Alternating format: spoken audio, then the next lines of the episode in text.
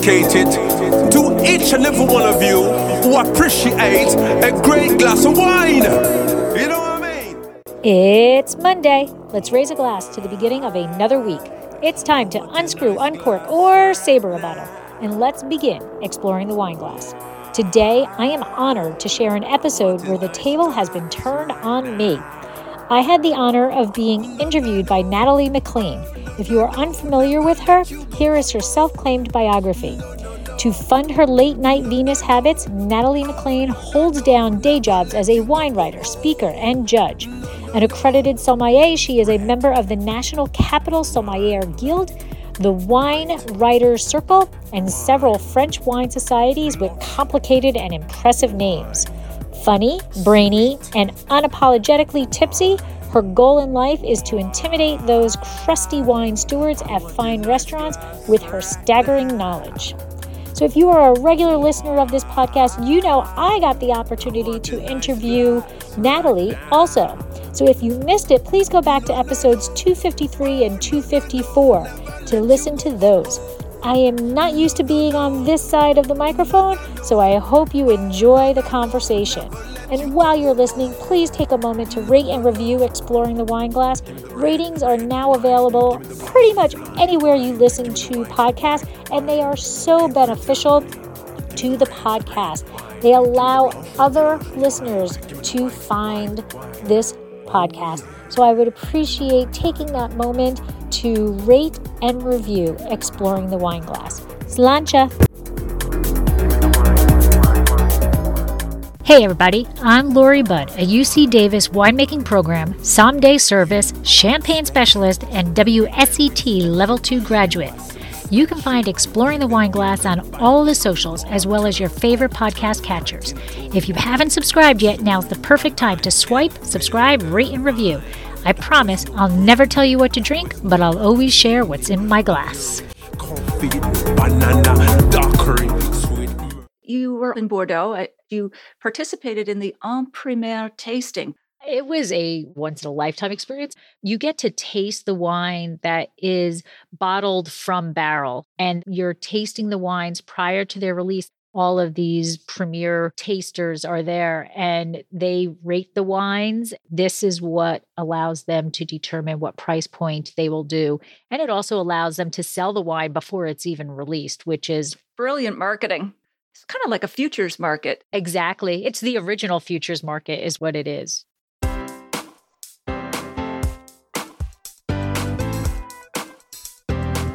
Do you have a thirst to learn about wine? Do you love stories about wonderfully obsessive people, hauntingly beautiful places, and amusingly awkward social situations? Well, that's the blend here on the Unreserved Wine Talk podcast. I'm your host, Natalie MacLean, and each week I share with you unfiltered conversations with celebrities in the wine world, as well as confessions from my own tipsy journey as I write my third book on this subject. I'm so glad you're here. Now, pass me that bottle, please, and let's get started. Welcome to episode 181. What's it like to participate in the coveted en primeur tasting of the new vintage of Bordeaux wines in France while they're still in the barrels aging? Which Spanish foods should you pair with the fabulous red wine Monastrell? And how does politics influence wine? You'll hear those stories and more in my chat with Lori Budd, who is the host of the popular podcast Exploring the Glass. Now, on a personal note, before we dive into the show with the continuing story of publishing my wine memoir, Wine Witch on Fire Rising from the Ashes of Divorce, Depression, and Drinking Too Much. So, I have an official publication date for my book. Woohoo! May 9th, 2023. So it's just under a year from today. Ah! the countdown begins. It's been a long journey. My memoir is based on the most terrible vintage of my life, 2012, and I've either been thinking about it or writing about it ever since. As I mentioned, my agent and I closed the deal with my publisher just before Christmas Timelines in the publishing industry are notoriously long, and supply chain issues with paper shortages, especially, are making them even longer these days. The book cover will be developed soon as that's needed to get the memoir listed on Amazon, Chapters Indigo, Barnes and Noble, and so on. So if you'd like to see, get a sneak peek at the design concepts and give me some feedback, let me know. As promised, I'll share one beta reader review with you now, and this is from Kathy Flanagan in Vancouver, British Columbia. I really enjoyed her book. I think it has universal appeal for anyone who's been through any number of scenarios, from bullying to heartbreak, whether it be from a breakdown of a relationship or a loss of someone you love, to challenges at work due to misogyny or other forms of prejudice, or just because of jealous colleagues, etc. I suspect that it will mainly be women who read this book, but I would love it if men would as well. Maybe after all the publicity about the Me Too movement, that will be the case. I think people will feel validated and recognized after reading this memoir and will hopefully have a few more tools with which to deal with their own issues of loss, depression, anxiety, lack of confidence. I agree that going through these experiences, such as hers, is the best way to learn life lessons but hearing from others who've been there and getting some witchy wisdom can be very helpful, especially in the early days. As she says, the process is like grieving, and you do have to go through the steps. I also really enjoyed all the info about the wine world and her experiences in that area. It is fascinating, and I think her writing is excellent. The book Wine Girl, which I also read, is a book that I recently enjoyed that is most similar but they are different in significant ways and both give unique perspectives and life lessons, entertaining and educational. Kathy also reviewed the companion wine guide for book clubs and other groups, and she said, I was thinking at the end of this memoir that something like this guide would be a perfect accompaniment, and here it is. This is better than I imagined. I loved it and thought it was just right to partner with the book. Excellent job all round. Five stars. Thank you, Kathy. I've posted a link to a blog post called Diary of a Book Launch in the show notes at nataliemaclean.com forward slash 181. This is where I share more behind the scenes stories about the journey of taking this memoir from idea to publication. If you want a more intimate insider seat beside me on this journey, please let me know that you'd like to become a beta reader and get a sneak peek at the manuscript. Email me at natalie at nataliemaclean.com. Okay, on with the show.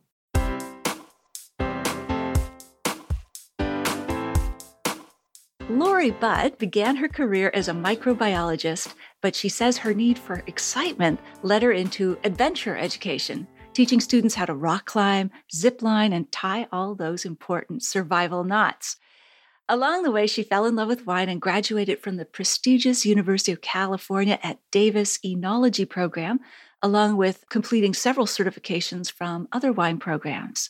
She and her husband own Dracaena Wines in Paso Robles She's consumed by stories that unfold as each glass is poured and shares those in her award winning blog and podcast called Exploring the Glass. And she joins us now from Fresno, California. Hi, Lori. It's so great for you to be here with us. Hi, Natalie. Nice to be here. Thank you so much. I'm like honored. oh, the pleasure and honor is all mine, Lori. I just love your podcast and what you do with your various channels. So, before we dive into your journey in wine, let's begin with some of your more memorable moments during your career. I was fascinated by this. You just mentioned it, but I want to hear the story. You were guests of the Rothschild, Rothschilds, Rothschilds, you can tell me which, yes. for their ballet competition. So tell us about that. First, tell me how to pronounce that correctly. I just don't crack open a bottle of Rothschild or Rothschild every night. So. so technically it is Rothschild, but all of us Americans, or I guess Canadians, um, actually say Rothschild. But yeah, technically it is Rothschild. Yeah, it was an incredible experience. I was lucky enough to win the Millesima Blog Award. And when I was there, the host was Clerc Milon. So that's how we got to meet them, all three of them together, all, you know, the two brothers and sister together. And then we became like brand ambassadors for them. Oh, and, oh, and tell us who they are in the world of wine, the Rothschilds. Like, oh, okay. for those who may not know, who aren't drinking it on a weekday. wow. They are the family of wine. Mouton Rothschild, Clerc Milon. They actually also own Opus One in Napa but they are a very prestigious family. They did come from banking, but they just are the family. And no, except for when I was there, I cannot afford to be drinking their wines. Right, because it comes out at like five or six hundred dollars a pop, uh, like a yes. bottle. Maybe more these days. It's one of the top ranked Bordeaux first growths, like one of the five. Yeah. Yes, it is a first growth, and it is honestly incredible wines and they are incredible people they are not at all bourgeois. They really are kind of very down to earth, very pleasant, very fun people to be around with. But a few months after that, they invited us back. They have a ballet competition every other year, I believe it is.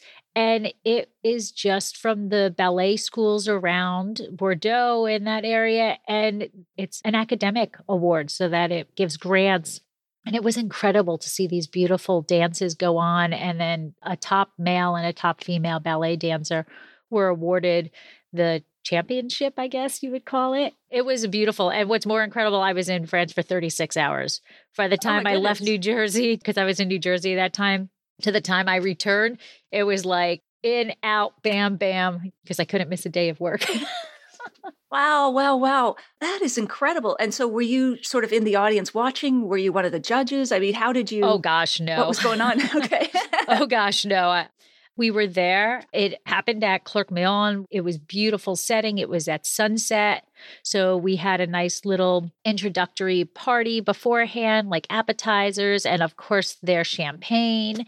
And then we were escorted to this beautiful tent that was on the property. We watched the ballet and then the presentation of the awards.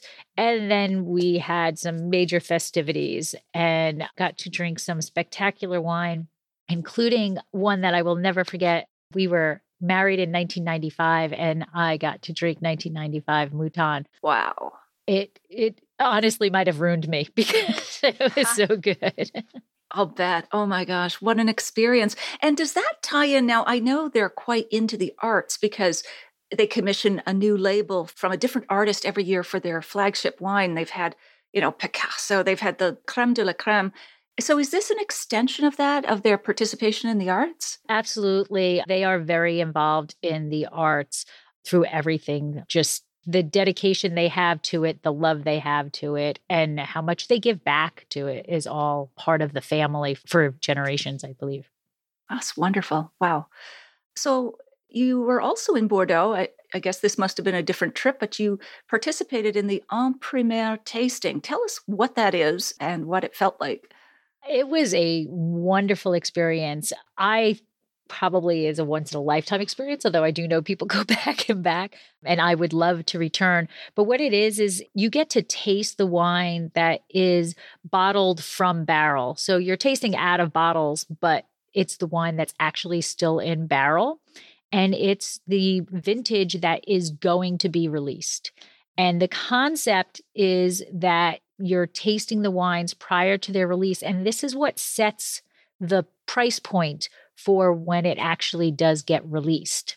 So everybody who is there, that's where the James Sucklings of the world are, and all of these premier tasters are there, and they rate the wines, and this is what allows them to determine what price point they will do, and it also allows them to sell the wine before it's even released, which is brilliant marketing. Yeah, how they get to put their money back into the next vintage because if you're in the wine industry, you know it, it's a lot of money intake and it's years before you get to see that money back if you get to see that money back. So especially if you're aging the wine in oak barrels. So on average how long would these wines have been in barrel? I know it would differ by chateau, but were they generally 2 3 years? 2 3 years was what we were tasting generally. Yes. Okay. It's kind of like a futures market. It's exactly. It's, it's, the original futures market, is what it is. Yes. Oh, that's great. So, how many wines did you taste? Oh, I can't even tell you. We were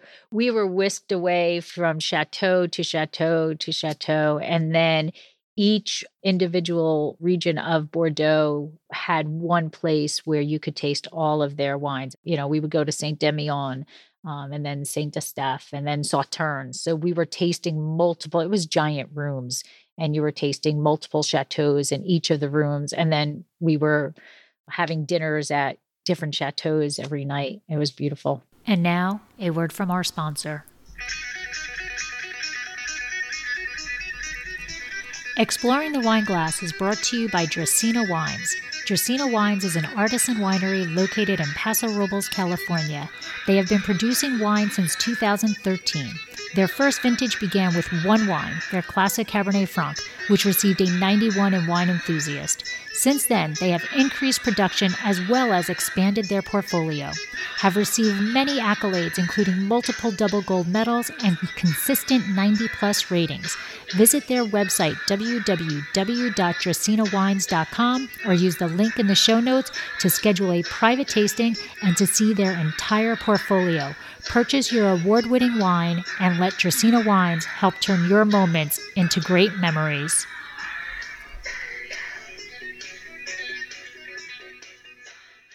Oh, wow. Did the wines taste really tannic and were they hard to take or were they already tasting good? I was told to be prepared that it was a very different tasting. So I think that because I went in with that mindset, that it prepared me. I think that if you thought you were tasting wine that was ready to drink, we all know Bordeaux, some Bordeaux's, they're meant to age. But I think that if you went in with that mentality, yeah, you would be, ooh. But if you went in knowing that, listen, these are still in barrel, so they're going to be heavily tannic, and you learn to taste through that tannin and you can start to see where that fruit is going to be and how that wine's going to grow up or age a little better. Sure. And for those who are not familiar with tannins, of course, that's that furry mouth, that astringent, dry feeling you get like eating walnuts or drinking over steep tea. So, wine in its youth, especially a Bordeaux blend that has Cabernet, Sauvignon Franc, Merlot, and so on, is going to have those tannins generally. So, which chateau stood out for you? Like the dinners, like tell us about one where you went and what was it like? What were they serving? What was the chateau like? so, I am probably the only absolute wine lover who does not like food. Wow, that is a mark of distinction for sure. Yes. yeah. Yes. As my husband says, I eat to live, I don't live to eat. I am a for the most part a vegetarian, so it's very different. And when people ask me for wine pairings, I'm like, uh, well, it it should go with this, but since I don't eat that, I don't really know. You know, I don't have one in particular. I was actually kind of awestruck to be around so many incredible winemakers and to be talking to them and them asking me questions about how I make wine, I, you know, I was like blown away that these major chateaus are curious as to how I make wine and things like that. So the food really wasn't to me that point. It was just talking to these people and I guess you hold them up to, or I held them up to this pedestal. Oh my gosh, you're first, you know, cru chateau here. And you're talking to me about how I make wine, you know? wow. Yeah, no, that's great. And were they dinners like long tables, eloquent banquets? Yeah. Like, did everybody get dressed up? Yes, you were getting dressed up for the majority of the dinners. Yes, you were. Some of them were more walk around cocktail type things where it was more appetizers and things, but the majority of the actual dinners, it was you were sitting in these beautiful rooms and very long tables and you were getting dressed up. Wow. Did you get to talk to any of the wine writers that go there regularly? I did not. There were six of us that won the award, and we were kind of whisked, you know, okay, going this way, going this way, going this way. And we tended to stay together.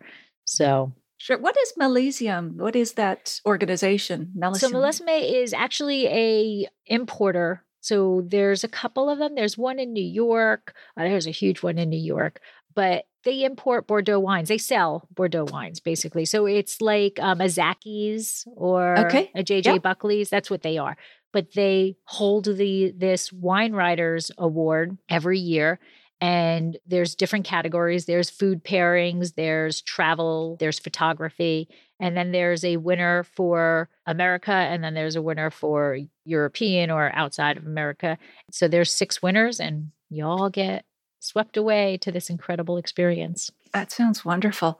Do you have to write about Bordeaux? No, actually, the article that I wrote about that one was actually a food pairing, believe it or not.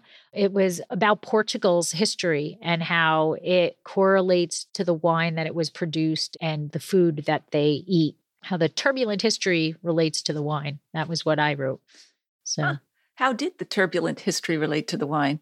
It's similar to a lot of other areas, you know, as governments come and go, some governments just want the wine to be produced in mass quantities and we don't want it to be good. we just want a lot of it. And then as the governments change and regulations change, they start to realize that maybe not as large quantities, but smaller quantities and better quality is where it is. And that's why Portugal's wines are really rather exquisite. Wow, great. My goodness. And then you also had a visit to, now is it Jamila, Yamila, the region Spain? Jumilla. I've always read these words, but you know, pronouncing them, if you haven't been to the region, it's like, oh, okay. Jumilla in Spain. Jumilla. So I actually just returned from there in November was when I went and it was a wonderful press trip. We went and we learned all about Monastrell, um, Mourvedre. The grape, yes. It was incredible because they have all of these regions many of their vines are ungrafted, which is kind of unheard of, you know. Like pre phylloxera before the phylloxera root ruined all the vineyards. But yeah, that is amazing. How old would those ungrafted vines be? Some of them are like 50 years old, some are older. And what was interesting, again, politics come into play with winemaking. Once they joined the EU, they're no longer allowed to use ungrafted vines. They have to use grafted vines Oh my goodness. That's the government. says no more ungrafted vines. So oh, as they no. lose the grafted vines, they have to use rootstock, you know, and graft them over. But it just was incredible. It was such a beautiful area, so mountainous and open. It was beautiful. And once again, the people, I, I think the wine industry across the board, no matter where you go to, is just a welcoming community. But the wines, the wines are incredible there. What do they taste like? What is Mourvedre Monastrell taste like from that region? So, the article I wrote that was published in the Vintner Project is about how three different winemakers approach Monastrell differently. And what happens is Monastrell is kind of a beast. It's a bold, rustic, wild wine, you know, and a lot of tannins to it. And done 100% is beautiful in its own way. Unblended, you mean? Correct, correct, unblended. And what's happening is that people's palates are changing and they're not wanting that rusticness anymore. So winemakers need to adapt how they are producing this wine. And Monastrell is called the queen of Jumilla. So they're resting their laurels on this grape. They have to make sure that they're making it the best way they can. So the article that I wrote is about three different winemakers and how they're approaching providing that style of Monastrell that people are looking for, which is really a lighter and brighter monastrell. They're looking for not so much rusticness. And, you know, one of uh, Vina Elena is harvesting early. They're always like one of the first vineyard sites to harvest. So they're getting that bright acidity out of it, you know. Before it over ripens and you get more of the heavier fruit expression. Correct. More alcohol. Mm-hmm. Right. Getting that red yep. fruit versus the darker fruit. Another winery is blending it with Tempranillo. So Tempranillo mm. brightens it up and lightens it. And it's still Monastrell because of the percentage, but they're throwing in some Tempranillo in there. And then Castilla is actually, as opposed to paying attention so much in the vineyard of what they're doing, they pay more finesse into the winemaking where they're taking it and they are taking one section that they are harvesting and fermenting whole cluster. Oh. One is through gentle maceration, and then the other one, they've completely destemmed it and blending those to be the perfect, you know, taking the best of the best of each one. So it's interesting to see how each winemaker's philosophy comes into play, but they're all getting that same result of that lighter, brighter monastrell. Right, because the stems and so on has a lot of that harsher tannin in it if they're thrown in there with the grapes. Correct. Right. And how do you think the Monastrell from that region? I know, I know they've got some different styles going on now that they're lightening up. How does it differ from, say, the Mourvedre of southern France? I think the southern France is more rustic. I think it is. It's a little more tannic, eh, not out of control. You know, I don't want to make it sound like it's out of control, but I think they're doing more of natural. They're tending the vineyards to get the best fruit, the highest quality, but they're not necessarily looking for that lighter brighterness. They're looking for that rusticness, that kind of put that blanket on and cozy up with it, you know. Uh, so it's a bigger wine, alcohol wise, tannin wise, and so on. Yeah, cool. Interesting. And then what did you see people pairing with this wine while you were in Spain? Oh, a lot of seafood, a lot of paella. I was living on, and I never say it correctly, gachamilla. Gachamilla. Okay, we'll go with that. I was in love. I didn't care. I was having it every meal and I was having, and it was what they serve the vineyard workers. You know, as they're out in the vineyards working all day or whatever, some of the workers will come and they will create this dish on this big pan in the middle of the vineyard and it was pure carbohydrates so i was in heaven you know? And uh, is it paella? Is it another name for paella or what was in the it was dough, it was flour. They could add protein to it, but for mine, they didn't. But, you know, you could add protein to it or whatever. It, it literally was a quick pick me up for the vineyard so that the workers would be working hard, working hard, sit down, eat, blah, blah, blah, blah, and then go back out. But no, it wasn't paella. It was nothing like paella. Oh, my goodness. I have a video on my Instagram feed of them making it. It's oh, really? pretty cool to watch. Yeah. What is your Instagram handle? So it's exploring the wine glass. Okay. We'll link to that in the show notes too, but I'm sure folks will be curious to see what that looks like. What other dishes, traditional Spanish dishes, did they pair with Monastrell?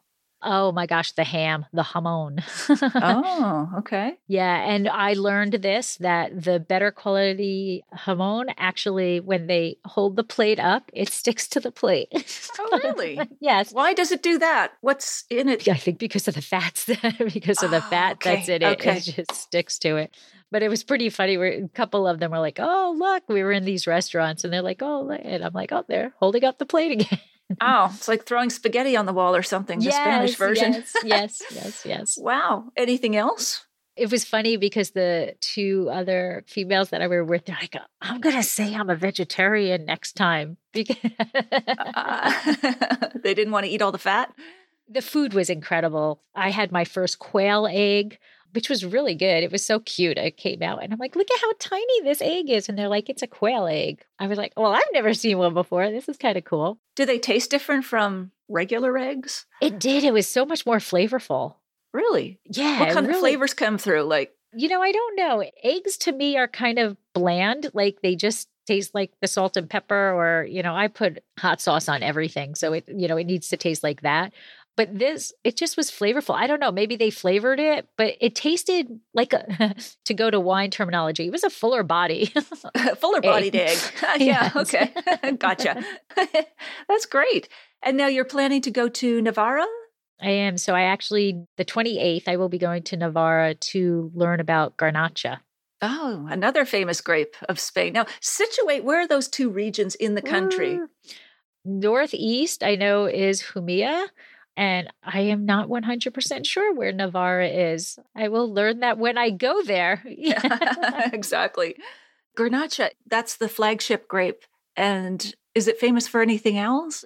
I think that's their flagship. You know, I'm sure they make other wines there, but as Jumilla is voting on Monastrell, Navarra is Garnacha, which is Grenache. Yeah. Why Navarra? Why did you decide to go there? What intrigued you? These are press trips. So I'm going there to learn about the region, to write articles about the region. So I'm so excited. Other than Bordeaux, and I did go to Hungary for Cab Franc. Day. These are like my first real press trips. So I'm really excited and I'm hoping that I get to see more areas. I'm dying to see Rias Baixas. That's where I want to go. Okay. And where is that in the country? That is, again, Spain. I guess I have a thing for Spain. Yes, you do. It's right above Portugal. It's Galicia and it's called Green Spain. And I think that's why I really want to go there is it looks so beautiful. They equate it to Ireland. So you know, oh, really? kind of like feel like it might be my second Spanish home type thing. Um, oh, how lovely. Yeah. Oh, that sounds so good. And Albarino is just so incredible. Oh, yeah. It's such a nice, zesty white wine. Yeah. So that must be a cool climate, that region. Yeah. And very windy and the special pergola the way they trellis is on pergolas. So it it just looks so romantic and so beautiful there. And that's where I would really, really love to go. Sounds lovely. Well, let's get back to your personal journey. You started as a uh, as a microbiologist. What did that entail? So my husband and I met at work. We worked at a food company, a large food company. And when I started, it was called Lipton, but it then became Unilever. So it's a soup company originally. Yes, soup and tea, soup and tea. It was much more food oriented. Today, it's more personal care. You know, that's the Doves, the Dove soaps and axe sprays and all of that stuff. I know what you're talking about. I used to work at Procter and Gamble. Oh, okay. All Crisco right, so, and Pampers ooh. and Tide. yes, yes. So I was in charge of microbiology for very specific things, and so like Lipton Original Tea the one ready to drink, the one that you would pop open, that was kind of my product. My job was to make sure that as it was being produced that it was safe for you to eat or drink technically, right? And my husband at that point he was wishbone salad dressing so that's how we met he would come up he would create a product and then have to bring it to me and check and i would have to basically inoculate it with microorganisms. And that's how we determine the shelf life, the shelf stability of it, and whether things are safe or any of those consumer complaints that come in. We have to check if it's micro reasons that people got sick or something like that. So that's how we met. And that's how I started was in microbiology. Wow. So kind of helps with the wine. exactly. There is a link. There is a path there. I've heard you say you met over science. That's really nifty. Like, and you continue that relationship obviously today with the winery. Yeah, we have some very strange conversations. We joke that when we go out to dinner, people are talking about what's on TV, what's on this, and we're talking about this food product that exploded and what microorganism caused it to explode or why this occurred or, you know. So, food chemist, microbiologists, match made in heaven. Oh, yeah. It sounds really geeky perfect. That's great. But before you got into wine, you had a detour, I guess, into adventure education. What made you leap into that? Good call.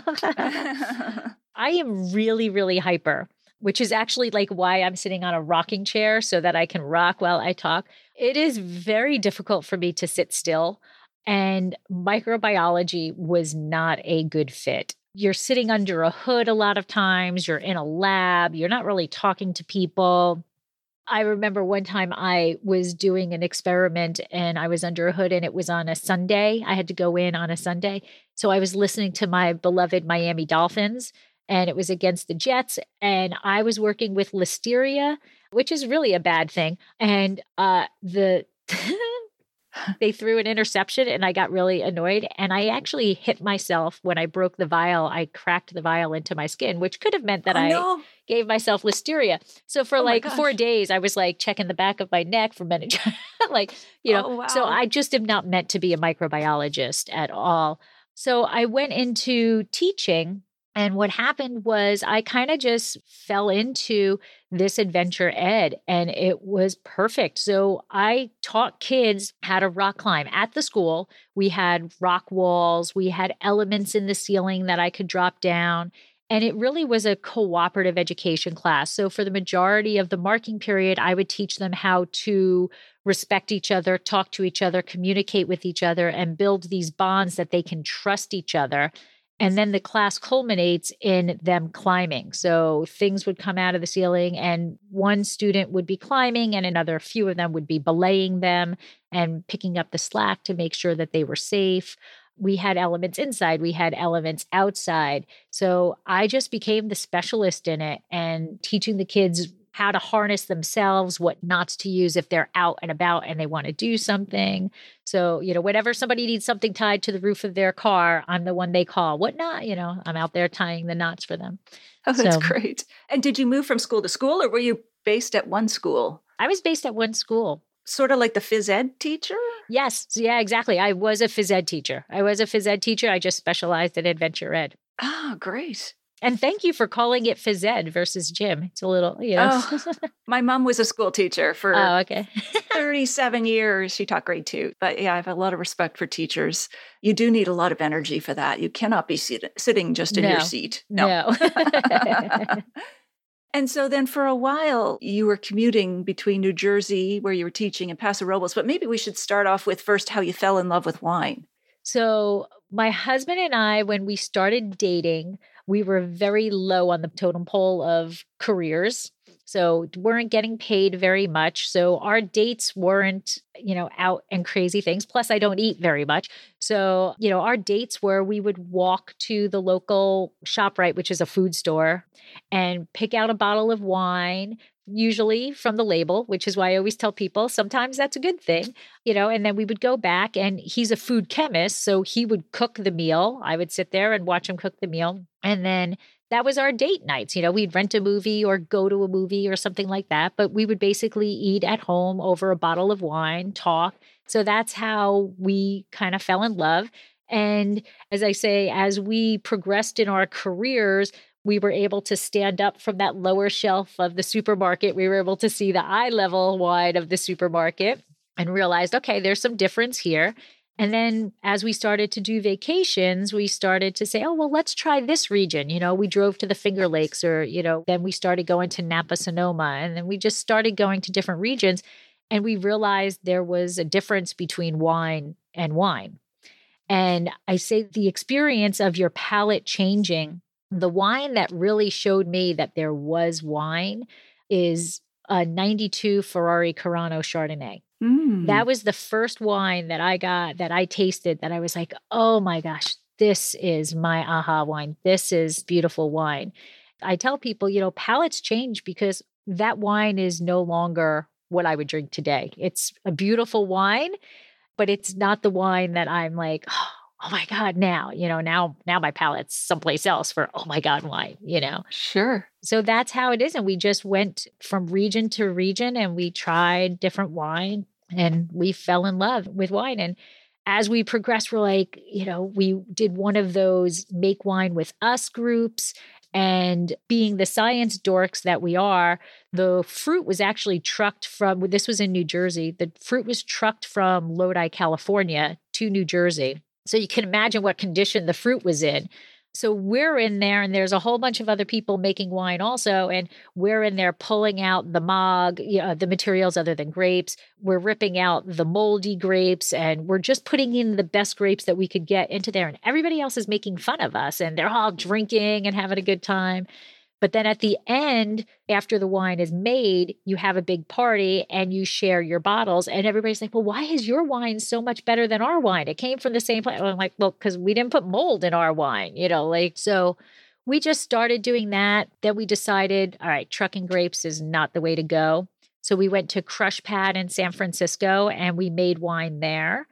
And we made a Syrah from White Hawk Vineyard, which is a very famous vineyard. And everybody was like, this is so good. This is so good. So you get that little itch in your brain saying, I can do this. I can do this. And so in 2013, we decided this is how we're going to retire. So when we can finally really retire, we're going to retire to this winery.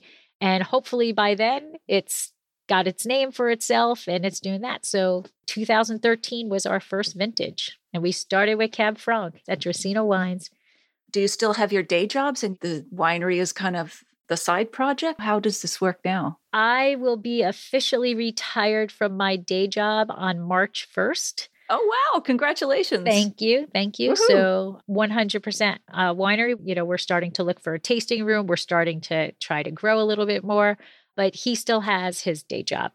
Okay.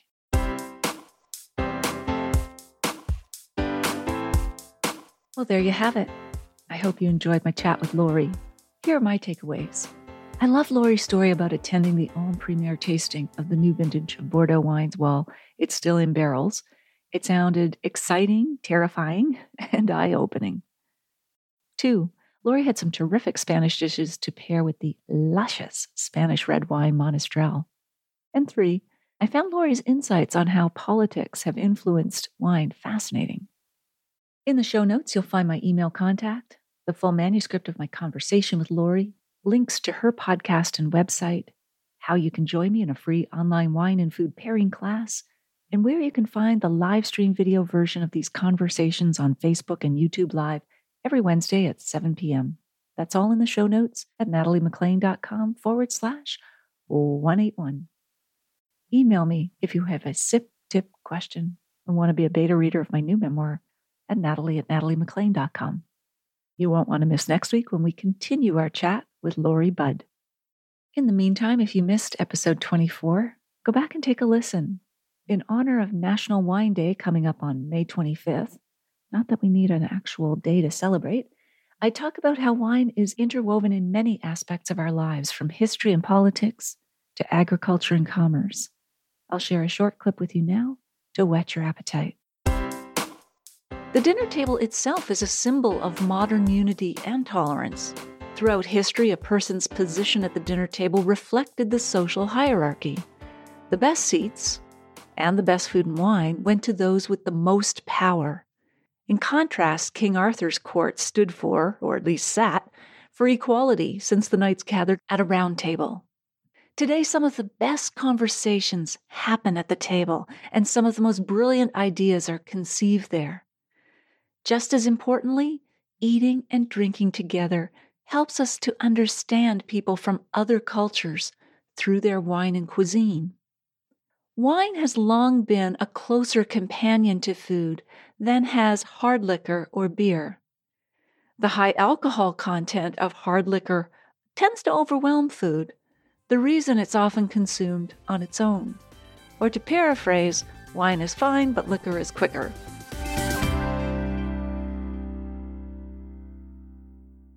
If you like this episode, please tell one friend about it this week especially someone you know who'd be interested in the wines and stories we discussed. Thank you for taking the time to join me here. I hope something great is in your glass this week, perhaps a savory monastrell.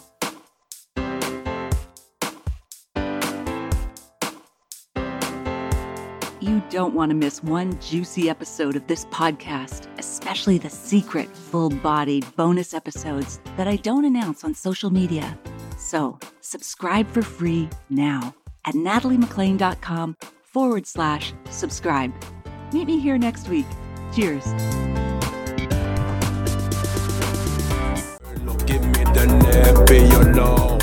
This has been another episode of Exploring the Wine Glass. Thanks for listening. If you have suggestions on what topics you would like me to discuss, please reach out on social media. You can find me on Twitter, Instagram, and Facebook as Exploring the Wine Glass. I am also on LinkedIn as Lori Hoyt Budd. Of course, you can always email me at exploringthewineglass at gmail.com. If you enjoyed what you heard, please rate, review, and subscribe to help others find me more easily. And most importantly, tell your wine loving friends because if you like the podcast, they will too. Music is Wine by Kevens. Until next week, Sláinte. There is always time for a good glass of wine.